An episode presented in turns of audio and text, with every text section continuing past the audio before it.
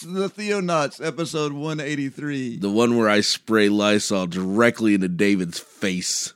The Theonauts Podcast.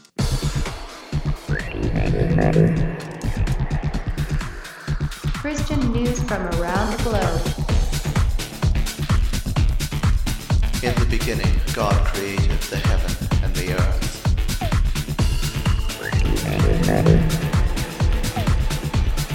It is the glory of God to conceal a thing, but the honor of kings is to search out a matter. Explore the vast reaches of God's Word. Hey, all you Theo sons of Korah out there. Wait a minute, never mind. I'm David Gaddy. I'm Jeremiah Orr. Together we are. the Theonauts! They can't be a son of Korah because the earth had already swallowed them up, right? But yeah, I just sounded appropriate in I- this I- in this uh, light of this crazy yeah book that we're going to be looking at. crazy is a good word for this book. How's it going? Um, great, man. It's it's my birthday today. Happy birthday to you. Thanks. Don't you, can stop dressing like Marilyn Monroe and trying to sing Mr. President to me. But uh yeah, so it's going good except for this stupid coronavirus crap. Yes. Got my concert canceled last night. yeah, my concert next week canceled. And Super bummed. You super people, bummed. cover your face. Seriously, come on now. Yeah, we're even in serious talks about how we're going to handle our uh, social dis- uh, what is it? Distancing, social distancing in our church. Yeah. So, um, but anyway, Jeremiah's actually in. in the studio, Studio. in the Theonaut studio, aka David's upstairs Eagles roost of the bird's nest. yes, How you been, man? You been good? doing okay? Yeah, I see. Not much has changed in Savoy Land. No, No, you just drive around and notice all the unchangedness that's happened since you left. it's kind of the same. It's it's really nice. I can come back home and it's just all, you know, it's it's back all the same old Savoy, Yeah, same old church. Everything's moving the same. Yeah. so, despite the uh, the drama going on in the world right now, it uh, it's been a pretty good weekend. I mean, we Right. did get to spend some time playing games last night and had fun with that. Yeah, it's very interesting. This game called uh, what's the what you meme or something. I know what you mean. I know what you Or- mean is my yes. favorite. oh my goodness, we got to play that a lot more. It's hilarious. It's like apples to apples, but with memes. Yeah. So I'm. It's I'm like apples to apples kind of created something like when they came up with that gameplay Format, model. yeah. It's like it has spawned so many games Oh, yeah. that are basically the same gameplay. Right. It's just different yeah, things. But pretty clever. yeah, I like it. so, uh, well, Hey, we're on a roll. Like this is our third week in a row that we've actually been uh, faithful Back- to put out a yep. Theonaut. So I think we're doing pretty back good. on track. I don't want to jinx it, but I think we're doing doing pretty good. Yeah, yeah, it's been going, been going good so far. So, Yeah. um, you know, I think part of it is it seemed like whenever we would think really hard about it and try really hard, that's whenever we weren't able to ever get together. Right. And this kind of this time, it's just kind of been like, hey, you want to do this? Mm, Sure. well, and I think things have slowed down for me quite a bit uh, in OKC from where I was when I first started. You know, you have to get that get that ball ro- rolling, and starting a ministry is always kind of Yeah. hectic, and so uh, my days were filled.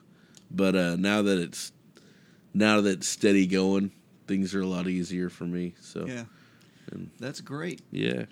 It's And, been uh, good. And then you working from home most days helps out too, I think. Yeah, yeah. So yeah, I've been doing that a lot, and uh, which has been very helpful and actually very timely in this whole age of social distan- distancing. Yeah. Um, yeah, working here by myself mm-hmm. in this big coffee shop that doesn't run anymore, that has no business. So In the abandoned coffee shop. So I just kind of. Uh, I missed the, the coffee shop. do my thing. Yeah, same. But anyway, so today we want to talk about one of the most neglected books of the New Testament. You ready to dive into it? Bring it on, man.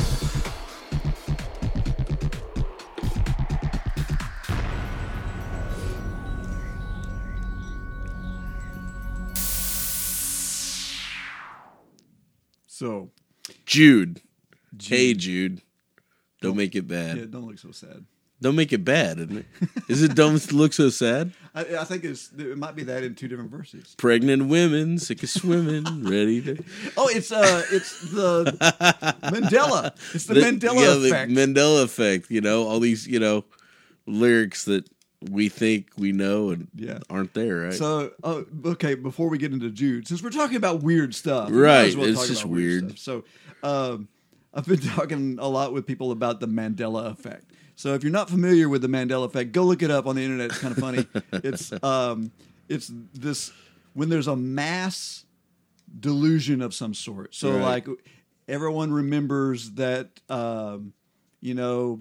Humphrey Bogart said, "Play it again." Play it Sam." again, Sam. when he never said that. The phrase is not in Right. Casablanca, but everybody seems to remember it that way. Or Dracula saying, "I want to suck your blood." blah blah blah. Blah blah blah, which is not in any canon of Dracula. Like Right. you won't find it in the Bela Lugosi 1930 film. No I mean, Nosferatu. yeah, I mean, yeah, you won't find that anywhere, but somehow it got into our culture. And Right. people will swear up and down they saw it when they were a kid and it was said then. Right.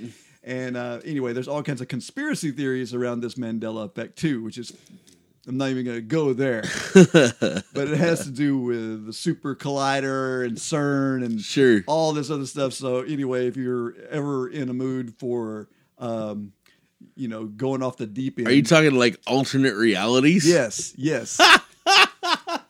So you're telling me that there might have been a reality where Sinbad did play a genie, in a movie in the '90s, Shazam. Shazam, which actually There was no movie called that. No, there is a well, movie called there's A, Shazam. there's a movie called Shazam now, but there wasn't. no, there was in the '90s too. n- n- No, that movie was called. Shaquille O'Neal. yeah, it was called. Um, oh, what was it called? It's like one syllable. Um, oh man, I can't remember. Look it up whenever we get done here. It's not. No Sh- way! It's not Shazam. I'm, I'm looking it up right now. you keep talking. I'm going to check this out. This is not right. Uh, See, we're we're we're exemplifying Yeah. the Mandela effect. Shazam the movie. See, okay, so the word even comes from the the fact that a lot of people believed that Nelson Mandela died in prison at a certain point in his life, when he didn't, and so that's where the the term has come from. Well, yeah, there's the 2000. Oh my gosh, what is this movie that Shaq plays in? Shaq movie. Kazam. Kazam, that's what Kazam. but See, I knew it was close. Okay. yeah, so but anyway, I uh, like Kazam. so much for the for the Mandela effect. That was free. That was. We're supposed to be talking about the Bible. Well, we are the we, Theonauts. We are after- talking uh, uh, about yeah. Jude. Yeah. which is full. I don't even, and to be honest, one of the reasons why I want to study this isn't really necessarily for its uh, message, but for the obscurity of his references and um, and just some of the weirdness that's in here. Like, Well, Jude is an obscure person to begin with. To Yes. write a write a so I told David so who's before the, this. who's the author of this book, Jeremiah? Well, and that's that's one of the reasons I told you before this that I so I have a hard time out of all the books of the Bible. Yeah, I have a hard time with this one being in the canon mm-hmm. because it's so obscure in a lot of like its background, as well as like when it was written, and the fact that I mean it's almost verbatim at some. Second Peter, yeah, it's very close to Second Peter. yeah, like especially the you know the waterless well stuff, right? Or the winds. Mhm. Well, and even some of the of the creepy, weird references. Right. So for me, so okay, so Jude, Judas, um, was the youngest brother of Jesus, brother of James, and that's Correct. how he He addresses himself. he dresses himself as the brother of James. Um, does he address himself as the brother of Jesus? I don't think yes, he does. Jude, a servant of Jesus Christ, the brother. Of The James. brother of James. That's right. So He doesn't claim right. his blood relation to. But the thing about Jude is uh, extra biblical accounts or any other. Uh, we know who James was. We know that James was the leader of the church uh, after Jesus in Jerusalem for quite a while. We have a lot of historical like background of James, um, and so James is is is an obvious one. Jude, we don't have anything really. Yeah, Like it's it's really obscure. And so that's why I argue, well, maybe it was somebody writing under the guise of Jude. Mm-hmm. And this is just my own, you know, my own take. I, you know, some some biblical scholar can come and correct me on this, but well, there has been this out of all the New Testament books. This is the most contested right, as far as canon- canonicity. Yeah. I mean, it it, it it it earned its canonicity late in life. Mm-hmm. um, so it makes that makes sense. Um, Yeah. The not not that it necessarily disgr- disagrees with any oh, it doesn't disagree Biblical with any real uh, theology or- doctrines Right. that we would hold to. Right. but it does. But it is. I find it intriguing It's very intriguing because It's so weird. mainly because of how can how much candor he. It's the shortest book in the New Testament. Right. It, he. Uh, he, he comes right out and he's straight to the point. Yeah. But he uses weird references to make the points. Yeah. Um, and it's he's like unapologetic about it. Right. And it actually has one of the most beautiful passages in the New Testament at the end. I love the doxology, doxology at the end. is incredible. And- and I think personally that's the reason they included it in, in the canon was for the doxology. That's my own because everything else is like Second Peter covers it, dude. Like yeah. you know what I mean? So that the uh, so Jude and James both, um, you know, traditionally were not believers until after the death of Christ, Right. Uh, and we get some allusions to that. They're mentioned in Matthew 13, verse 55, and they're mentioned in Mark 6, verse 3. Uh, but John 7, verse 5 says, For not even his brothers believed in him. Right. So, um, and of course, this is making reference to um, his his blood family, um, and which makes sense. I mean, Have we if, ever if, your dis- if your if your older brother, you know, started claiming to be the son of God all of a sudden, Right. you might have a hard time with it. Yeah, yeah, yeah. Most definitely. Have we ever discussed how in the world Catholics came up with the idea that the that Mary was a perpetual virgin when we have so much obvious Oh, proof? well, I don't think we've actually talked about that. That's an interesting side mm-hmm. thing. Not, I mean, not in, we got to get to study of Judy, but Jude, but that is something that blows me away. I mean, because over and over again, it shows in in Scripture Yeah, that Jesus had brothers. right. Like, So in fact, two of them, they're books of their yeah, Bible. they actually wrote Bi- uh, books that books we of the include in the New Testament. right. So Um, that's interesting to me. I just don't get that. So you've got uh, here's one thing that that to me lends itself a little bit to the validity of uh, okay. So if it's not the writing of Jude. Judas, the the brother of of Jesus, then it's what we would call pseudepigrapha. Right. Okay, so pseudepigrapha is a fancy word. We've used it on the show before. It means uh, a collection of books that were proposed uh, proposed to be written by one, Ascribed to by one one person, but it was really written in many cases after the death of that person Right. and ascribed to them simply for validity, Right. So to, to give it some validity. Uh, this this is, includes the, the Gospel of Thomas, the Gospel of Mary, the, Sure. uh, all these these uh, Gnostic uh, Gospels, and uh, so Jude is is it could be pseudepigrapha. But So one of the things that uh, that to me goes against the idea of it being pseudepigrapha is if you were going to write pseudepigrapha, if you were going to write a book and ascribe it to J- Judas, the brother of Jesus, Right. would you not have just declared, I'm the brother of Jesus, listen to me? Instead, what you get is you get Jude avoiding that. Like he says, like as we just read in verse 1, Jude, a servant of Jesus Christ, a brother of James. James, yeah. So he mentions his brotherhood to James, but he doesn't Jesus. mention his brotherhood to Jesus. That's true. And he calls himself a servant of Jesus Christ, which is the word underneath there is, is the bondservant word. Um, Slave. so yeah, so he's considering himself, you know, this this this slave, and so Clement of Alexandria actually asserts that this was the first use, um, uh, this first usage here uh, as the reason why Jude, uh, the brother James, didn't call himself the brother of the Lord because of his humility and because of maybe even some level of um, not feeling worthy. Right. And that might be why you don't see a lot of uh, extra biblical account of Jude at all. Mm-hmm. Or why, I mean, he's kind of like laying in the shadows. Because uh, again, putting ourselves into James and, and Jude's shoes, Right. how would you feel oh, yeah. knowing that you had to wait till your brother died to actually Gosh. believe that he was the Son of God, the Messiah that everyone had been waiting on forever?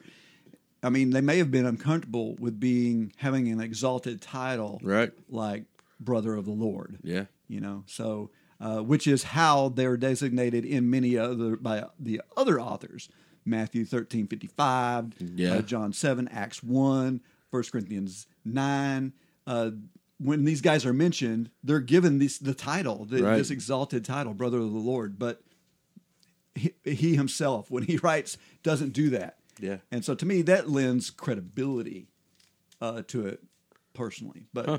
i don't know so It's interesting. Um, I mean, the whole book's interesting. We're, Yeah. So, Ugh. and and we probably won't read it all the way through. Uh, it's only 24, 25 verses, but um, it says um, he's writing to uh, those who are called, beloved in God the Father, and kept for Jesus Christ. May mercy, peace, and love be multiplied into you. I love the way some little phrases just get tossed in there. So he says, kept. I love that. Like, think about that for a minute. To those who are called, beloved in God and the Father, and kept for Jesus, there is a sense of assurance in this statement. He's basically saying that if you're if you're called, you're protected, you're You're kept. preserved, Yeah. and and um, um, and of course he says, "May mercy, peace, and love." Like, in other words, assurance. Yeah. In a in a way, like that's you don't have peace if you're not in assurance. And uh, so, to me, this is a very good disclaimer because the the bulk of this book is about apostasy and about false teachers. And I know the book has been used many times to point fingers at people, especially Christians that say things that we disagree with. I, I've seen it be used as false teacher, you know, and you throw it. Right. If if you ever feel compelled to point a finger at some Christian and call them a false teacher, tread lightly. Like just because you disagree with somebody doesn't make them a false teacher right. um, because we're going to see here in a minute the at, the attributes Right. of what they considered A false a teacher. false teacher. right. And so false also doesn't mean wrong. Wrong. Yeah. Don't get that confused. The word false doesn't mean wrong. The word false means fake. Yep. You're you're doing something intentionally Hypocrite. to Yeah. yes like an intentional hip- hypocrisy it's Right. not even like a uh, you know Right. I, i'd love to be this oh i didn't even realize i was that but no it's it's we're talking about um, there is an intentional like that's that whole sheep among wolves concept Yeah. that the the wolf is uh, i'm sorry the wolf among sheep the the wolf has a purpose and it is an evil one Yeah. He's not there by mistake. He's Right. not. He's not like, oh, I thought I was a sheep. You mean I'm a wolf? No, that's not the. That's not a false teacher. Right. So, um, so some disclaimers on that. Wow. So he says, uh, let's look at the first few verses here in verse Three? Yeah, let's read three through like five. Okay. Dear friends, although I was eager to write you about the salvation we share, I found it necessary to write appealing to you to contend for the faith that we de- uh, that was delivered to the saints once for all. For some people who were designated for this judgment long ago has come in by stealth. They are ungodly, turning the grace of our Lord uh, of our God into sensuality and denying Jesus Christ, our only master and Lord. Now I want to remind you although you came to know all these things once and for all, that Jesus saved a people out of Egypt and later destroyed those who did not believe. Okay, so he's he's kind of giving an enigmatic version of the gospel there a little bit, but It's it's it's it's weird. In some ways, it's just like really odd to me. But keep going. so he's starting this uh, letter by giving us the reason for it, and he's like, first off, he's like, I'm eager to write you about our common salvation. So he's talking about uh, even though I believe that we're assured, like he's still uh, given some reassurance here. He says, I found it necessarily to appeal to you to contend for the faith. So he's talking about contending for faith itself and and what we believe Jesus, who he is, what he did. Um, and in, and I love the way your translation uh, takes that uh, uh, perfect tense, that pluperfect tense, and makes it into words. That once and for all thing, like that's Yeah. that's a it's it's taking and extrapolating the word Yep. into the verb form That's why CSB is so good, man. so that you can understand. uh, What that means. yeah, that it is that that It's that, a once for all. right that the verb is pluperfect Right. and um, Completed. Yes, and uh, so, but that's that's assuring that's an assurance, and Sure. this sort of thing. But then he talks about these people coming in unnoticed. But verse 4 Mm-hmm. Designed for this judgment long ago. what do you do there? It's intriguing, isn't it? um, there is all there are all kinds of examples of God using the ungodly for His purposes, and Yeah. we've been stepping through uh, the books of Kings in our weekly studies Yeah. the way, and um, it's amazing to see how many times He does this. Like He will bring uh, the Edomites against the Israelites or the Ammonites against the Israelites. Oh, yeah. And even Habakkuk, when we were studying Habakkuk, what was it that Habakkuk said? Why are you letting your enemies overrun us? right. And his point was, Yeah. um, be patient. Yeah. Like you, like you have to uh, live by faith, Mm-hmm. Um, and not by sight, because it looks crappy, but it's uh, there's a purpose in it to bring back the faithful Right. to secure the faithful, Mm. and he's using the ungodly as a tool to do it. Doesn't mean he's on the ungodly side. It doesn't No. mean he's giving them everything that they want. He is allowing them to do certain things in order to bring about a stronger faith. Wow. And I think that's what kind of what we see here is uh, him saying this is how this is how God is um, is operating. Yeah. And we could read that designated for condemnation and do all kinds of things with it and try and put ourselves in the mind of God. Yeah. But uh, I think that we should just kind of understand it for how it's being delivered to us, and that is that th- this is the purpose of these ungodly people. Yeah. So these ungodly people are doing two things, really. Mm-hmm. Well, actually, one thing. They're turning the grace of God into sensuality and therefore denying Jesus Christ as the master and Lord. Mm-hmm. Right? Yes. Which is like a big, big deal. Yeah. So they're they're they're using the grace as a cause to sin, which is what Paul talks about in Romans over and over again. Uh, should we, you know, continue to sin that grace may abound? Heck, no. right. Right. Right. and that's that's a great point that's part of what they're doing i think that it even goes further than that i think Sure. what they're doing is because a lot of the problems that they were struggling with at this time was paganism drifting into Right. christianity especially gnosticism Yeah. and um and so uh, uh, part of what's happening in here is sensationalizing things and being fascinated with the sensational side of things. Sure. So yes, sexuality is used a lot in here, but remember, during the pagan times, this isn't just talking about, you know, you, can't really correlate this like, uh, you know, to to our modern day pornography issues or, or something like that.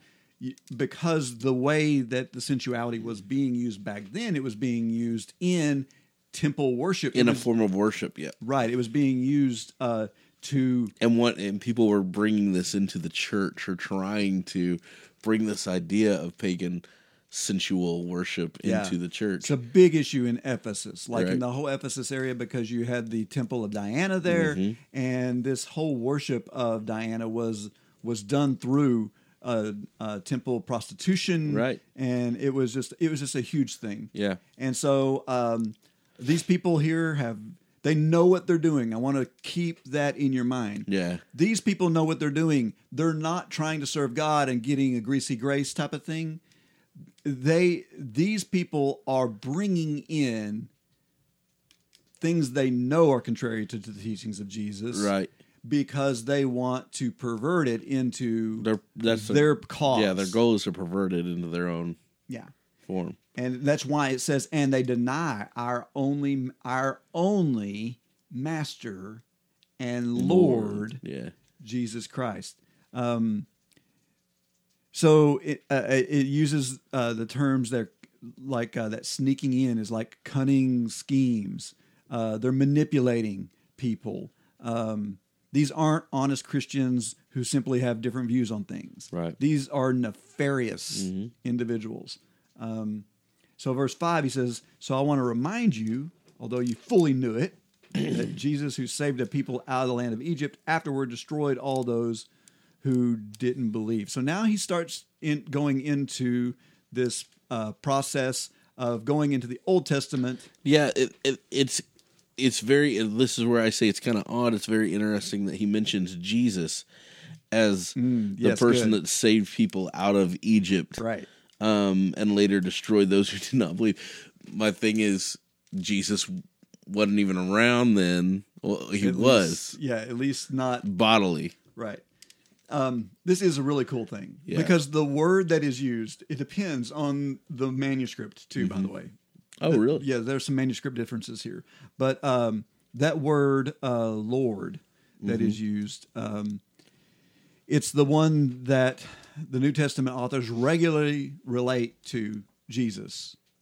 Um, but it also is the one that is is commonly used in their tongue for Yahweh, and um, and occasionally it occurs uh, as an um, ambiguity, Ambiguity. But yes, thank you.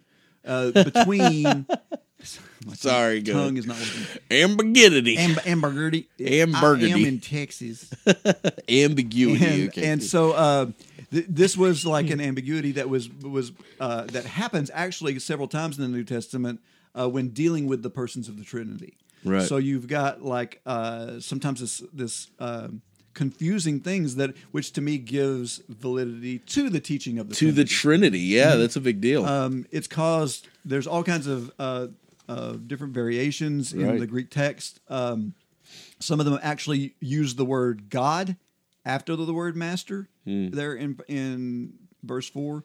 Um, the but the term refers to the Father in the New Testament uh, many times, uh, but in fir- in Second Peter one verse one it refers to Christ. Same word. right. So, uh, so this ambiguity also affects verse uh, is there in verse five. So there's this wide variety of, of Greek manuscripts in here. One of them will say God Christ. One of them says Lord. One of them says Jesus. One of them says the Lord. One of them says the God in the Vulgate. Um, and the best solution is that the word Lord is referring to Yahweh's activity in the Exodus, although some theologians believe that the angel of the Lord who led Israel That's Jesus. could have been the pre-incarnate Jesus, uh, Christ, Which I, I agree with. That's a yeah Theophany. Christoph- or theophany. Yeah, Yeah. that's right. And and so uh, yeah, he was like uh, the voice of the burning bush. Right. I mean, and th- this is not like some new revolutionary thing. This is something that the Jews, uh, uh, that the Jesus, the the Christians, Right. believed about. Sure. about Well, this. that's why Jude would have put it right there. Yes. There. and, and so yeah, and so I I, I dig this. I, I really like the fact that there is this um, this ambiguity here in Sure. in who is he, who he's referring to. Mm. Um, but anyway, so then let's look at uh, so and later destroyed those who did not believe. Is that I? I guess that would be everybody that fell into you know struggle, temptation, or or denied Moses' leadership, like the sons of Korah. right Be right. a good that rebellion there. Okay. and um, yeah. So go ahead and pick up. Let's get let's let's hit uh, like uh, six and seven. Okay. And the angels who did not keep their own position, but abandoned their proper dwelling, he has kept in eternal chains in dark darkness, or in deep darkness, for the judgment on the great day.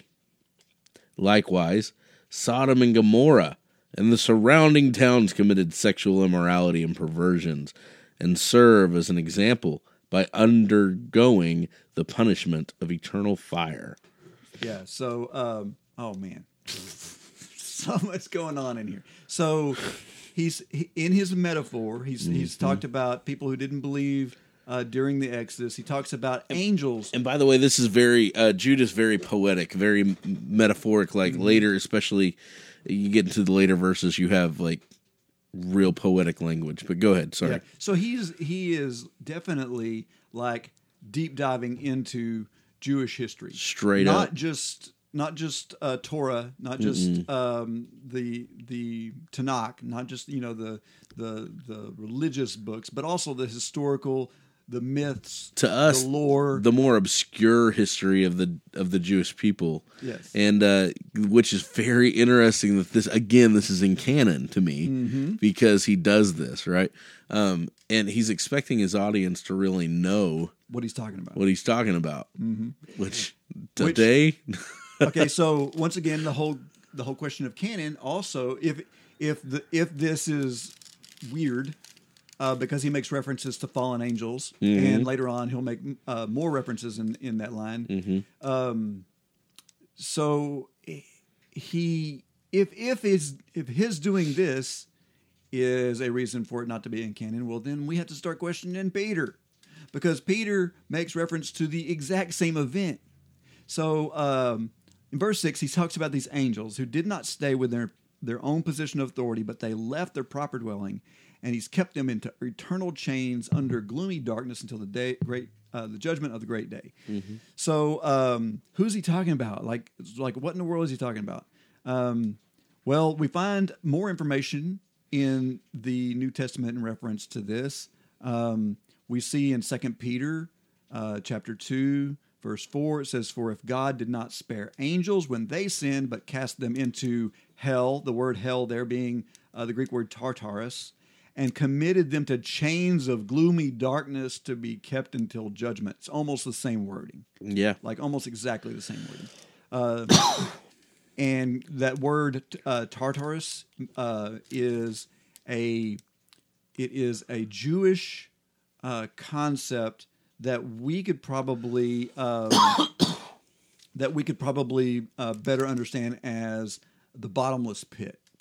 So this was um, if we go into some extra biblical writings, we can read in uh, the first book of, of Enoch, which is a, uh, and we've talked about the book of Enoch on the show before, but um, the, it- it talks about angels falling from heaven and coming down to earth right. because they liked the women Yeah, and and um, and bred with them and created these giant offsprings that um, Genesis six tells this story a little bit um, in some veiled references, but it's expanded upon in this book of Enoch. Um, that they came down, they they mated with um, with uh, women, and the offspring of this were these Nephilim giants, uh, as the Genesis six refers to them as they were Right, giants they're in giants. the land, and uh, and so anyway, the story in the book of Enoch progresses that uh, Enoch actually sat in uh, a courtroom of sorts, a heavenly courtroom, and uh, and helped condemn these angels to their punishment. Right. Uh, archangels came down and bound them Yeah. and carried them to the bottomless pit. So that all that sounds very far fetched, right? yeah. But Peter and Jude reference it like it's historical, historical, yeah, A- and they're like, uh, "This is what we're talking about." I Right. mean, this the people of the day would have known exactly yeah, what this story was about. yeah, They wouldn't have gone, "Oh, those weirdos," right. uh, like we might do, or y'all might be doing right now.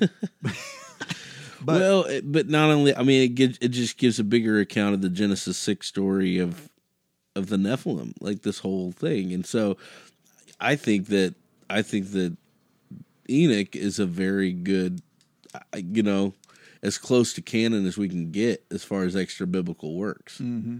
So I don't think there's anything wrong with that. But well, and we'll see here in a minute. Jude actually quotes it word for word. right, So, um, but but anyway, um, these these angels were given names and all this sort of thing. And you'll find some references to them in the Old Testament. You'll find uh, sometimes whenever it names gods in the Old Testament, these gods' names were actually attributed to fallen angels, and so these fallen angels had taken on the role of a god. And well, yeah, they were they were getting worship for themselves. so they were getting they were getting worshipped by uh, by the Canaanites and and others as well. And so uh, you have ex- Old Testament examples include Lilith, who's mentioned in Isaiah 34 and 14, Azazel, which is mentioned in Leviticus 16, uh, goat demons of Leviticus 17. Like um, all these are uh, given to us very small, brief moments in the Old Testament, and we don't we don't get a lot of background or details. But some of the extra biblical works like give us some fleshing out of what that was all about. Um, so there's also um, this whole reference of being held in chains of darkness. Um, all of that comes from uh, the book of, of Enoch. The rabbis actually they divided Sheol, the concept of Sheol, which is translated hell in the Old Testament. They divided it into two parts. They divided it into a paradise for the righteous and Tartarus for the wicked. oh yeah, And so we see Jesus making reference to this. yeah, Jesus, and was it Luke? I want to say 16 off the top of my head. He gives, some people call it a parable, some people, but he actually names people's names, Right. which is an unusual parable, if, if it is a parable. And so it, it, who knows if it's Jesus giving a real example of what an afterlife was like for them, Right. or is he, or is, is he just using their vernacular to teach them a sermon. which would, I mean, You did have the Mars Hill event with Paul. It's right? It's very similar, and I, I don't, I don't think that, I don't think that's an accurate account of the afterlife. I think, I think he's do, he's using it as a, Yeah. but that's just me. I don't So- know. You so know, nobody can know for the sure. but- his listeners believed anyway. Right. That's what that's that's the important thing. He's trying to make a point to the listeners using something they believed in and something Right. that they had had kind of understood, and so. Uh, that whole idea, there's a great gulf fixed between us, and you know, can Lazarus stick his, stick his finger Mm-hmm. in some water and put it on my tongue, and that whole story about the uh, about the time in hell there, Right. um, it all has its roots in this stuff. Right. Like, and so when we see Jude using this uh, being held in chains of gloomy darkness until the great day of judgment, that's all in reference to their lore and their understanding Sure. under their Jewish. Well, in Revelations, mythology. doesn't it talk about them being brought up and being judged and then thrown into the bottomless pit Yeah. again, or Death like and that? Hades and all Yeah, those that are in the Yeah, yeah. and so I mean, I, I take that as I, I don't know. I really think there are, you know, I think that hell was. I think based off of this and other works that hell wasn't. Hell wasn't created for humans. Mm-hmm. I think hell was created for fallen angels. Yeah.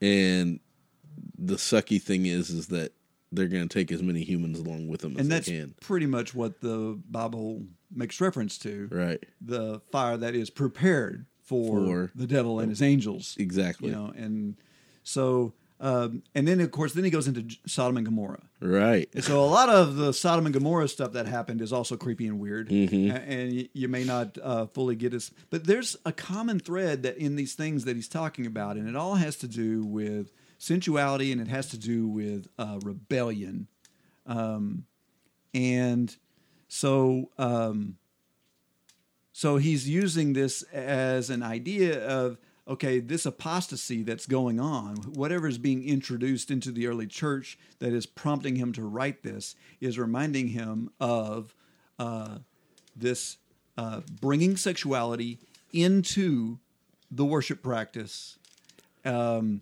and um, a rebellion against God. Th- So that's what kind of what we're getting so far. There is th- that's the main um, uh, things that are happening. So um, let's look at verse uh, eight and nine. Okay. In the same way, these people, relying on their dreams, defiled their flesh, reject authority, and slander glorious ones.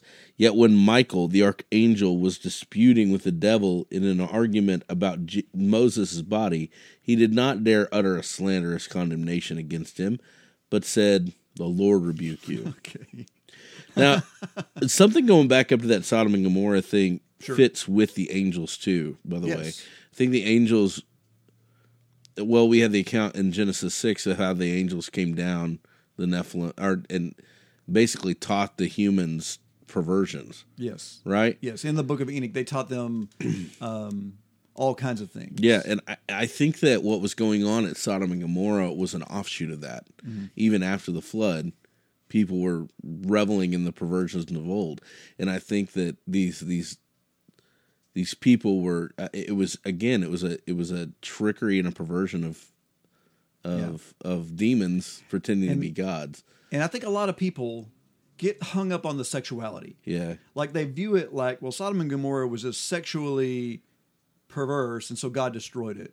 Well, if that's the case, He would have had to have destroyed a lot of things we read about in the New Testament, or in Right. the Old Testament, because there was tons of sexual per- perversion. yeah, It goes way beyond that. I, I think this is a, an attack on God's deity. To be Yeah. honest, I, I think that's what's going on in here. In, in fact, I mean, we've talked about this before, but I think overall arcing issues was the attack on God's deity. Period.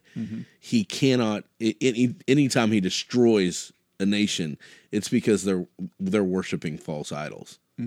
Yes, it, it, it all has to do with the very first commandment. There's a reason why. Right. Going back to whenever things are enumerated in Scripture, Mm-hmm. that's a that's very he, Hebraic. The first thing is the most important thing. Yeah. Like the second thing is the second most important thing. That's kind of how they enumerated things. And what is the very first commandment? You shall have no Other other gods. gods other than me. Like that is God's biggest thing. He is a jealous Right. God. He created you. He loves you. He wants you. He pursues you. And Mm-hmm. if you look to anybody else to fill that role, bam, he is like completely out. Like that is the one thing.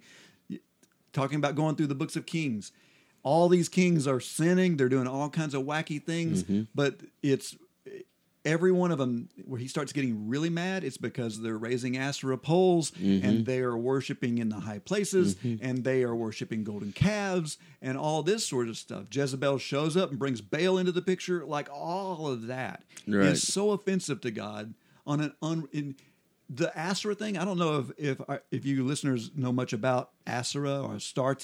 The worship of this goddess was uh, so abhorrent to God because in the pagan belief, they would blend gods. They they thought it was fine to worship Yahweh, Right. but let's worship Asherah also. And the the the myth around Asherah was that she was Yahweh's wife, that she was that she was his sexual um, partner. And so, in order to appeal to anytime you wanted fertile land, anytime you wanted to, you, you wanted anything that dealt with fertility, you needed a, a child your own, whatever. What you would do is you would do some sexual act, public sexual act, dedicated to Astarte or Asherah, and it would appeal. It would like be you're copying her, you're worshiping her because she is the sexual uh, being Relationship for God. Yahweh, yeah. God's in a relationship with you Right. like not some made up deity. Like he, this is the most offensive if you think about it. Yeah. This is so offensive to God because you are His bride. Yeah. He chose the people of Israel to be His bride, Right. And they're committing adultery with somebody that is completely made up and being ascribed as the sexual relationship for God. He was he. Had, this was like ah and and so this is why we get all this this stuff that's happening or these references that he's using. I think that was the basis of the sexuality in Sodom and Gomorrah. I think it's like um, um, when he when he's talking about uh, this unnatural desires and all that. I mean, it all ties. It does. That's right. to that sort of thing. Um, they were relying on their dreams. They defiled their flesh. And he's talking about the actual false prophets. Right. He's saying they rely on their own dreams. Uh, uh, they defile the flesh. They reject authority, and they're blaspheming the glorious ones. Oof. So that that's a key Yeah. for me right there. Like that's exactly what we're talking about. Right. For example, the worship of Astarte is blaspheme against God. It's not Yeah. only just leaving him for another love. It's blasphemy. It is that, but it's also blaspheming because of what it stands for. Right. And uh, oh, and then we get this great thing here. Verse 9. Even the archangel Michael. well, even he Yeah. when he was contending with the devil over the body of Moses. What? Hmm. Okay, this is this is completely like foreign to us. We I, like you can't find a reference to that in the Old Testament. Like there's only one reference to the body of of Moses. Um and it is in let's see where is it? Um I had it here a second ago. But it's in reference to the burial of of Moses. And uh, oh, here it is on Mount Nebo. It's in Deuteronomy 34 and verse 6. It says, And he buried him in the valley in the land of Moab, opposite Beth Peor, but no one knows the place of his burial to this day. And so um, that's intriguing. hmm Like there is a reason for this, uh, and it's not really all that clearly given.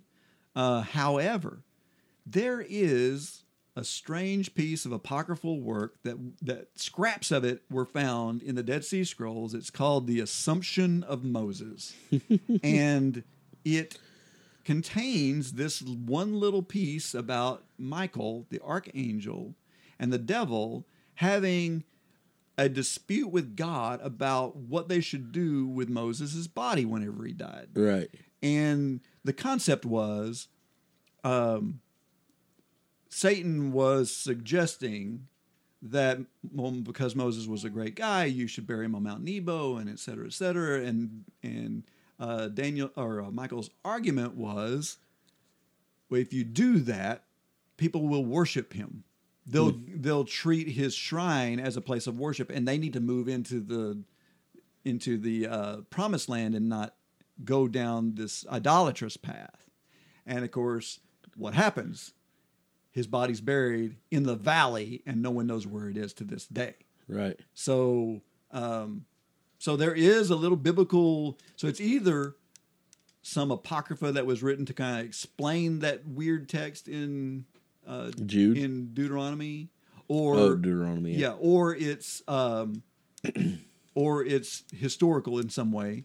But Right. anyway, that's what Jude is referring to, and and he's and apparently in the story, Michael doesn't actually, um, he doesn't like slam the devil, uh, slam Satan in his uh, in his his um dispute with him. Instead, he just says, uh, "Let the Lord rebuke rebuke you." So he puts it onto Right. God. So he's saying that these people these these these false teachers are actually blaspheming the glorious ones, and his point is that not even the archangel Michael would do this to Satan himself. Like, but yet these false prophets are making a habit of doing this and slandering Right. um, the glorious ones. I don't know if that's re- in reference to God, angels, uh, us, uh, the apostles. Like I, I don't know, but, Right. But whatever it is, he's uh, he's definitely taking uh, issue. Um, all right, let's let's speed up a little bit. Let's go through like ten through sixteen. Okay. But these people blaspheme anything they do not understand.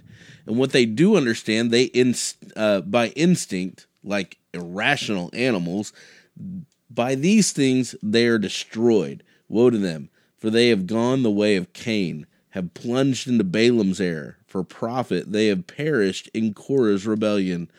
These people are dangerous reefs at your love feasts. They eat with you without reverence. They are shepherds who only look after themselves. They are waterless clouds carried along by the winds, trees in late autumn, fruitless, twice dead and uprooted. They are wild waves of the sea, foaming up their shameful uh, deeds, wandering stars for whom the blackness of darkness is reserved forever. It was about these that Enoch, in the seventh generation of Adam, Adam prophesied Look, the Lord comes with tens of thousands of his holy ones to execute judgment on all um, and to convict all the ungodly concerning all the ungodly acts they have done in the un- in an ungodly way, and concerning all the harsh things un- ungodly sinners have said against them. These people are discontented gamblers, are grumblers, sorry, living according to their desires. Their mouths utter arrogant words, flattering people for their own advantage. Okay, so he has nothing good to say about these guys. No. like, but man, it's amazing how much you can cram into a small He brings up Balaam, uh, Cain, Korah. brings up Korah, Cain. These are all stories in the Old Testament you can look up and see these are villains in the Old Testament, right? Balaam is one of the worst that tricked the, the Israelites into like fooling around with Moabites and uh, slaughtered a hundred and some odd, and then a hundred some odd thousand, and then you have Cain who who inside uh, who killed his brother, right? Abel and the first murder. You have Korah who incited a rebellion against Moses in the desert, and the earth opened up and swallowed him and all of his followers. Okay, so let's let's talk about those three guys for a minute because Sure. this to me is kind of epitomizes what he's doing. So Okay. he's he is trying to tell the people uh, uh, in the letter these false prophets are like this, Yeah. and then he's given all these examples, and he he he does a poetic thing in Right. that he. You, he groups them in groups of three. So Mm-hmm. here in verse 11, he says, Woe unto them, for they walk in the ways of Cain and abandon themselves for the sake of gain to Balaam's error, which he doesn't go into. And then he says, and perished in Korah's rebellion. Well, no, he says for Balaam's error for profit.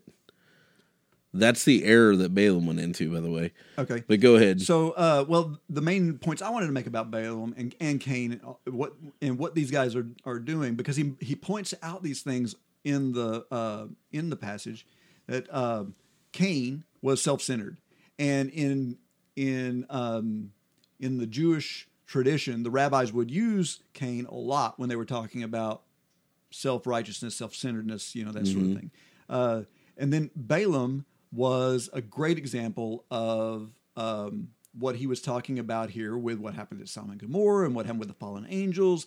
Because how did Balaam, um, how did he take down the camps of the Israelites? he he conspired with Balak and gave him um, ideas of how he could incite God to Yeah. go against the Israelites. And so he did that by bringing prostitution Yeah, into the camp. that's true. Yeah, So that's and worship of their false gods. Yes. Yeah. So he's injecting into Israel prostitution and idolatry. Right. Okay, so that's what, kind of what he's already been talking about. So you've got uh, selfishness of Cain. These guys are seen as self-promoting. for their own gain. Mm-hmm. They are bringing in uh, sexuality into the worship and idolatry along with it, and uh, rebellion. Mm-hmm. Korah is a symbol of rebellion. Yeah. So th- those three items are what he's been harping Harping on, on, yeah. about this, and so he's using all these as pictures. Oh, and then he gets into this thing about hidden reefs and Well, it's poetic, man. oh man, you're re- really good. dangerous reefs at your love feast. I love uh, shepherds who only look after themselves. What what good is a shepherd that only looks after himself? Yeah, he's not a true shepherd. He's not a real shepherd. Yeah. Yeah. Waterless clouds. Light, you know, waterless clouds are clouds that Yep, they look like they are going to provide rain and bring you That's right. uh, uh, protection. But what the, what do they do? Nothing. trees in late autumn, fruitless, twice dead and uprooted. He has nothing good to say. Wild waves of the sea, casting up from foam of their shame. Wandering stars, which would be planets, Yeah. uh, for whom the gloom of utter darkness has been reserved forever. So, all in all this poetic imagery, he's giving you the idea of fruitlessness. Mm-hmm. All of this is, is Doesn't lead to God. doesn't lead to God. It's pointless. It's frivolous, and it's it's an enemy because it, it, it- because it's fruitless. Yeah. And of course, then he goes into verse 14, which 14 through um, 16, I believe, Yeah. uh, is a direct quote from the book of Enoch. Like direct, like it is. He says right here, he says it is also is also about these that Enoch, the seventh from Adam. In case you're confused, he's he's pointing out which Enoch he's talking about, saying, "quote," and this is where he quotes the book of Enoch verbatim about the ungodly and and what the ungodly do, and um, and that they will sit uh, under judgment of God, and uh, which is kind of cool because that makes Enoch the first real prophet of the Bible. Even though when we read the Genesis account, there's not a lot said, Nothing. other than he's uh, uh, um, ascended, that he is that he's taken from the earth without dying. Um, but anyway, so you have, you know, uh, can as a homework assignment or whatever, read the uh, the Book of Enoch and see all the fun stuff that's in there. I mean, it's really fun. You should check it out. and, don't get us wrong, I'm not saying that it's scripture. No. but, but I, I believe it. it but I mean, it's quoted by scripture, so it kind of gives it. some credibility. Some credibility. So, um, so he he he gives them all these uh, characteristics: the grumblers, uh, et cetera, et cetera, Right. following their own lust, uh, speaking arrogantly, they're loud mouths. They use flattery to get Yeah. their way. I mean, these are just bad guys, Right. If you if you're concerned about whether or not you're falling into the into something he's talking about, you're not. if you're concerned, Yeah. like because these guys knew what they were doing. Right. Um, and so uh, then let's look at uh, verse 17 through 23. So now he's going to give us a calling, the people that he's writing to, Right.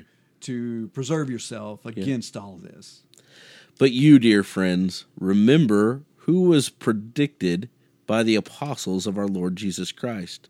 They told you in the end time there will be scoffers, living with, uh, living according to their ungodly own ungodly desires.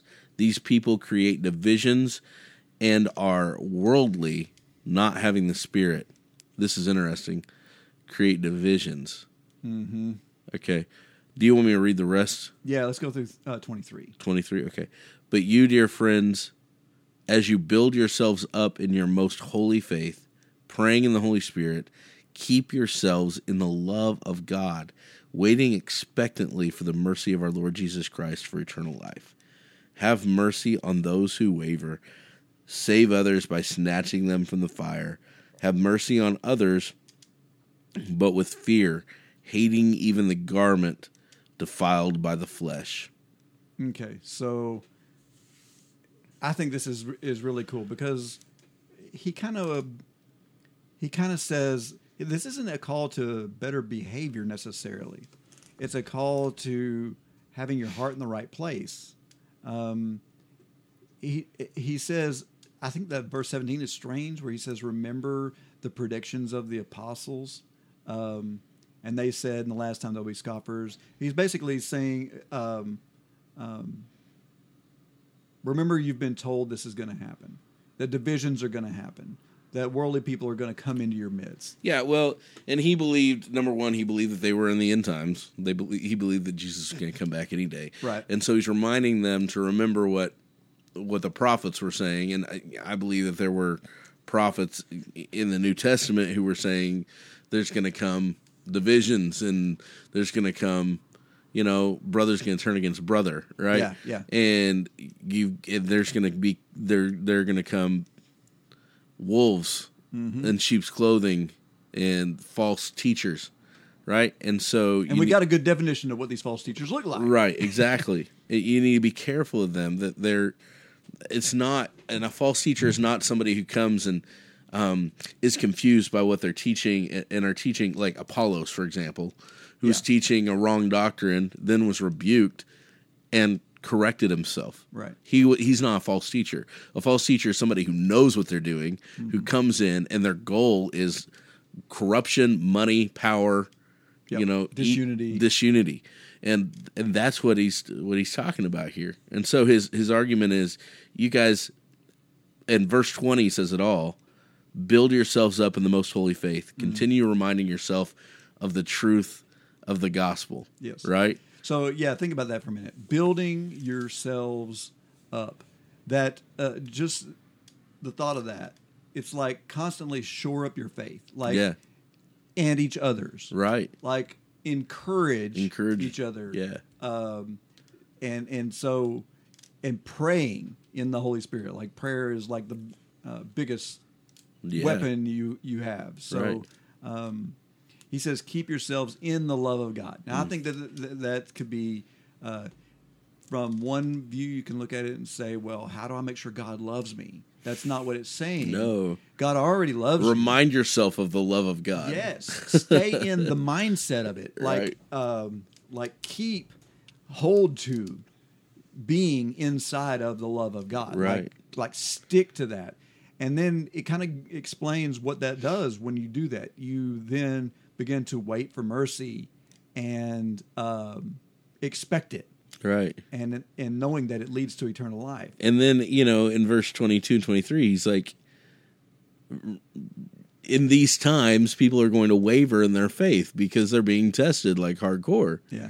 So have mercy on the ones who are wavering and then save them by, sn- like you're snatching them out of the fire. Bring them back, remind them, help them remember. is. Yeah, help them remember the faith. Jesus ain't about all that. Exactly. Yeah. And, you know, have mercy on others, but with fear. Mm-hmm. And this is like hating even the garment defiled by flesh. You are supposed to hate sin. Mm-hmm. It's important to hate sin. If you can't love somebody and not hate their sin, I I use the example of my my cousin last week or my nephew last week, Tucker, who was diagnosed with cancer, right? Right. And so Tucker is he's healthy and happy, and all of a sudden cancer comes along. And what if I said, Tucker, I love you and I love your cancer too? It's mm. that's so jacked up. What what's the truth? I, I, Tucker, I love you, and because of that, I want to kill the cancer right out of you. I want to take it out of you. Right, right. And so That's my good. my hope, my desire is to, you know, have a relationship with you. You just got to make sure and not have that uh, judgmental right. thing no. about it. I no mean, it no has no. To the goal is loving the person Right, so much that you want to help them um and you want them to help you. So So, and then for as much as I love all the weird stuff, uh, this to me, the last two verses of this um, of this book are to me some of the most beautiful written in the New Testament. Actually, I mean, I just really I love Sure. I love how it's worded, and so read verse twenty four and, and twenty five to us.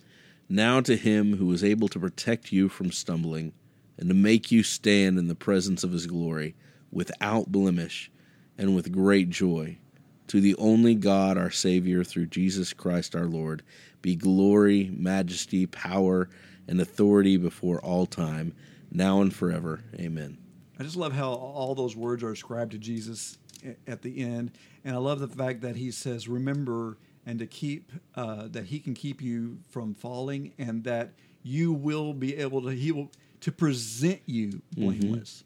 Like uh, before His presence. So, so it's not your work that's making you blameless. No, it's him. It's not your effort. That's right. It's not how how well you behave. That's right. But He will present you Mm-hmm. blameless um, because of who He is. Right. And of course, then He tells us who He is because He receives all glory, all majesty, all dominion, right. and authority before all time, now and forever. Amen. And it's just, uh, it's powerful. I love that.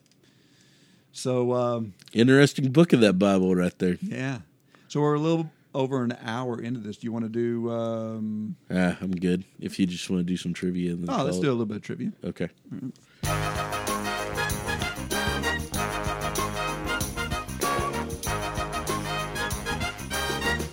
Theo trivia. All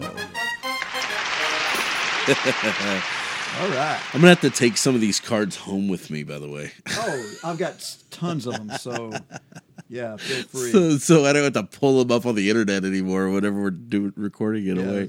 Okay, so do you want Old Testament, history, geography, uh, prophecies? Slap some Old Testament on me since All right. we've been doing it. A little bit of that. What did the first recorded woman thief in the Bible, other than Eve, steal?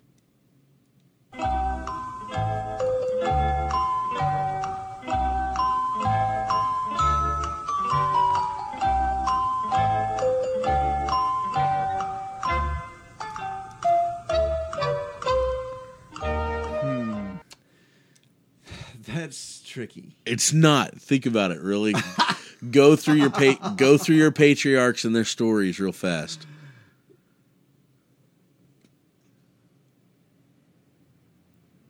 Hmm. Let's see.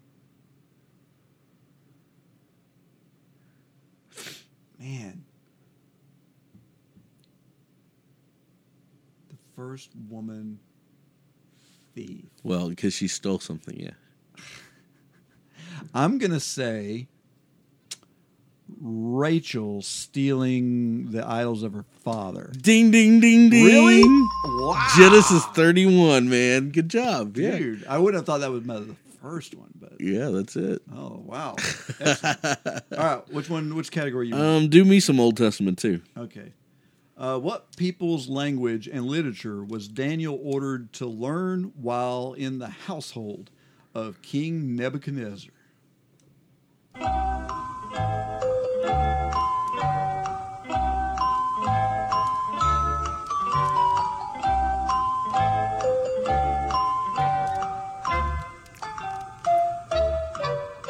Babylonian. Um, Is that wrong? What's that? Oh, look, it's Jesus. That's not- He said, "Stop it!" that is not the button I meant to push. Actually, I don't know what, what button I meant to push. That's technically not right, Really? but uh, yeah. So I'm gonna go ahead. And, Is there a certain language of the Ba- yeah, Medes and Persian, Medio Persian? the it would be the Chaldees. Cal. Oh, Chaldeans. Yeah, so that that was uh, that's kind of a trick question. Yeah, But that it is a trick But it question. is Daniel one verse four. for Man. those who want to. Know. Man. All right, lay a history and geography onto me. What discovery caused excitement in the archaeological world in 1947? It's pretty easy. Nineteen forty-seven. It's probably the biblical or the biggest biblical discovery ever.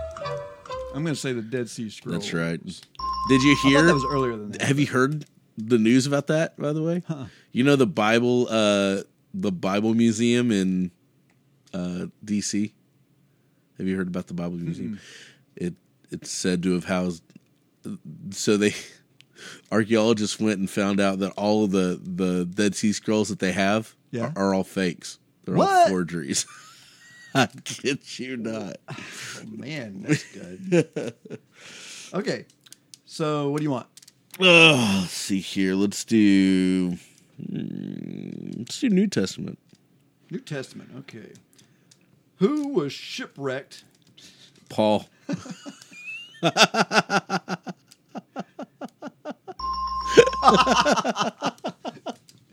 Man, that in was the Adriatic Sea Okay. on the island of Malta. was also snake bitten. All right, no, that's that wasn't fair. That was so easy. Okay. Come on, that was totally fair. I count that as a point. Go ahead. Right, I'm already down one. You got to get like three in a row for that one. so why did Joseph and Mary travel from Nazareth to Bethlehem? because of the census. Yes, for taxation purposes because of the census. Yeah. Um, In what unusual place did Jesus once find money to pay for his temple tax? A fish's mouth. Awesome. Dude, those are pretty simple, man. oh wow. Well, the New Testament has uh, less to, to Yeah, up, I guess but- so. All right, so you ready to get out of Yeah, here? Yeah, let's do it, right, man. let's do this. Where's my button? The Theonauts are part of the Great Commission Transmission Network, using new media and social networking to go into all the world and proclaim the good news to everyone. To find out more, go to gctnetwork.com. Follow us on. Wait, hold on. Sorry, I didn't have my notes pulled up. I'm so sorry. Okay, visit our website at theonautspodcast.com for show notes and outlines. Listen to us on iTunes, Stitcher Radio, your favorite podcast catcher, and be sure to rate us because that helps us reach a larger audience. There are several ways you can contact us and leave us feedback. Send us email to theonauts at gctnetwork.com or call us on our voicemail line 972-885-7270. Follow us on Insta at Theonauts or like us on Facebook at Theonauts. Uh, um, sorry, at Theonauts. Dot, at Facebook.com slash Theonauts.